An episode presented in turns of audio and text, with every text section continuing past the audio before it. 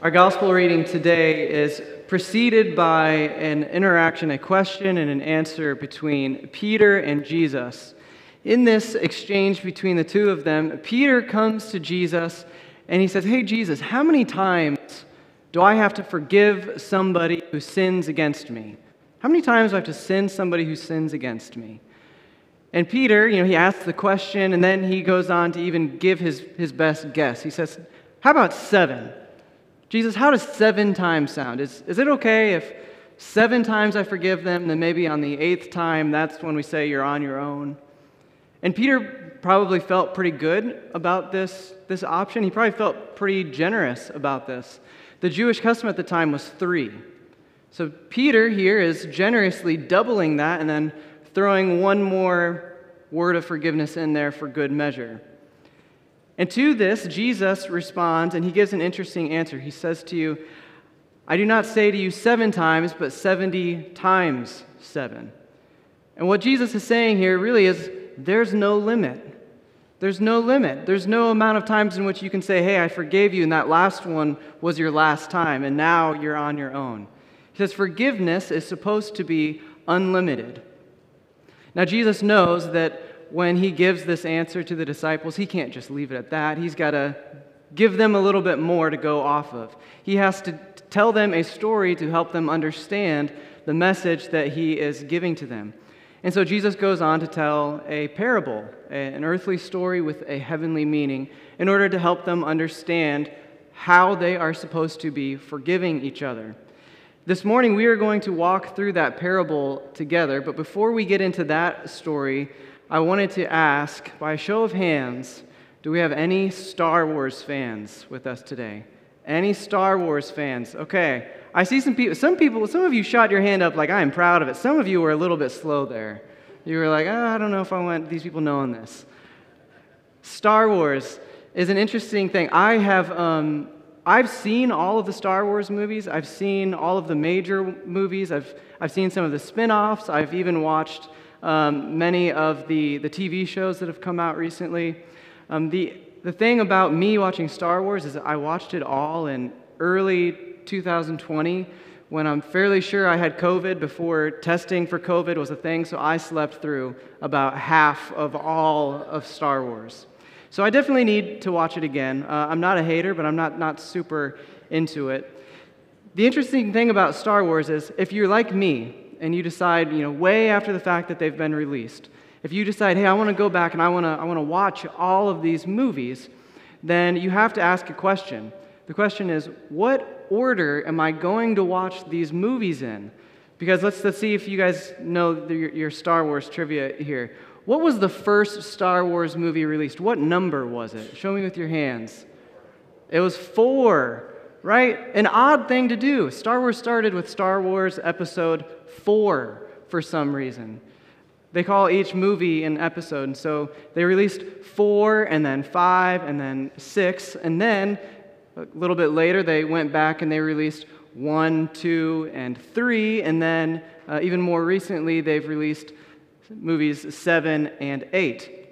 So, why did George Lucas, the creator of Star Wars, why did he release these movies out of order? Why would he do this? More than anything, I think it's just a storytelling technique. If you drop your audience into the middle of a story, they have to ask a lot of questions. Because you know less, you are forced to ask more. Today, we are going to pull a Star Wars of our own. We're going to jump into the middle of our text, the middle of our story, and we're going to have to ask a lot of questions. We're going to have to ask who are these people? How do these people know each other? Why is this person acting this way to this other person? Because we are jumping into the middle, we know less. Because we know less, we will have to ask more. Now, if I lost you at Star Wars because you're like, I've never seen a single minute of Star Wars, stay with me. I promise. If you know that the movies go out of order, you know as much about Star Wars as you need to know for the remainder of our sermon today. So today we begin our, our reading with verse 28. We're going to call this, just for fun, we're going to call this episode 2 of the unforgiving servant. We're going to jump in right at the middle with verse 28. It says, But when that same servant went out, he found one of his fellow servants who owed him a hundred denarii. And seizing him, he began to choke him, saying, Pay what you owe. So his fellow servant fell down and pleaded with him, Have patience with me, and I will pay you. He refused and went and put him in prison until he should pay the debt. So already we've got a number of questions that we have to ask. The first one is okay, we know we're dealing with, with two servants, and one of the servants owes another servant a debt. He owes him some money. So then the question becomes well, how much money? Is this, is this a small amount of money? Is this a big amount of money? He was willing to, you know, grab him by the neck and start choking him, so it seems like it's probably a large amount of money. The text tells us that it was a hundred denarii. In New Testament times, a hundred denarii was equal to about 20 weeks of common wages. 20 weeks of common wages. So you have to assume it's a large amount of, of money. If we were to, um, to think about that in terms of today, let's say somebody works at McDonald's. They, they work at McDonald's for $15 an hour. Okay? $15 an hour, 40 hours a week for 20 weeks. Today, that would be about $12,000. So this servant owes a pretty big amount of money. It's not like the kind of amount that hopefully anybody is just walking around with. So you can understand why the servant who lent that money out would be upset. If somebody owed me $12,000 and it was time that I needed it back, I would be a little bit annoyed, a little bit bothered if that person didn't have that money to give back to me. So, in anger over this owed debt, the servant who lent the money, he strangles the other one. He says, Pay me what you owe. And the, the servant who received the money, he falls to the ground and he says, Be patient with me. Be patient with me, and I will pay you everything that I owe back to you. Now, we're going to keep those words uh, fresh in our mind because that's a little bit of foreshadowing of, of something that's going to come up again in the future. Now, if, if this were a movie, uh, like Star Wars or any other trilogy, this might be where that first movie ends with this, this big fight scene between two servants. One owes the other money but can't pay, and so that servant who lent the money has the other one thrown into jail. End movie.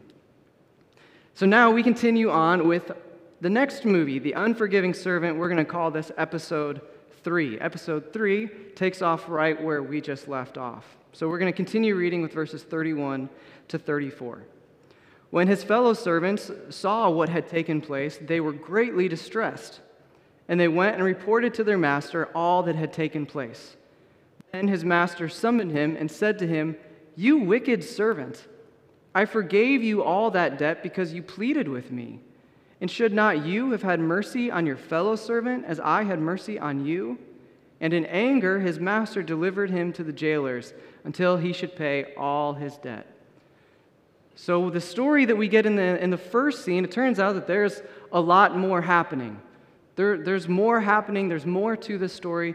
This is not just something that happens between two servants. As it turns out, there's a whole group of servants nearby who hear this exchange between the two. And as the one servant has the other thrown into jail, the other servants who are around, they're not okay with that because they know something. And the thing that they know is that they know that that same servant who just threw another in jail has also been in debt to somebody else. Not in debt to another servant, but in debt to the master. And so the servants who witness this whole thing, they go back to the master and they tell the master what they saw and they tell the master what they heard. And understandably, the master is not happy. He's upset. He is angry. He is furious. And so he calls that servant in and he says, You know, you owed me. You owed me a, a lot. And you pleaded with me. You fell on your knees and you pleaded with me, and I looked down on you with pity, and I forgave you your debt. And the thing that I wanted was for you to receive that forgiveness and then give that forgiveness to others as I had given it to you. And because you haven't done that, he takes the, the, the servant and he has him thrown into jail as well. So now there's, there's one uh, big question, at least in my mind, that, that this part of the story hasn't answered. How big was this debt that the servant owed to the master? Well, we learned that in episode one of the unforgiving servant. We learned that in the, the origin story. So we're going to read, we're going to go all the way back to the beginning of the story with verse 23. We're going to hear this part of the story where all of our questions are, are answered. So, verse 23 says this Therefore, the kingdom of heaven may be compared to a king who wished to settle accounts with his servants. And when he began to settle, one was brought to him who owed him 10,000 talents. And since he could not pay, his master ordered him to be sold, with his wife and children and all that he had, and for payment to be made. So the servant fell on his knees, imploring him, Have patience with me, and I will pay you everything. And out of pity for him, the master of the servant released him and forgave him the debt. So now the story's becoming clear. It's, it's all kind of coming full circle. We're starting to have some questions answered.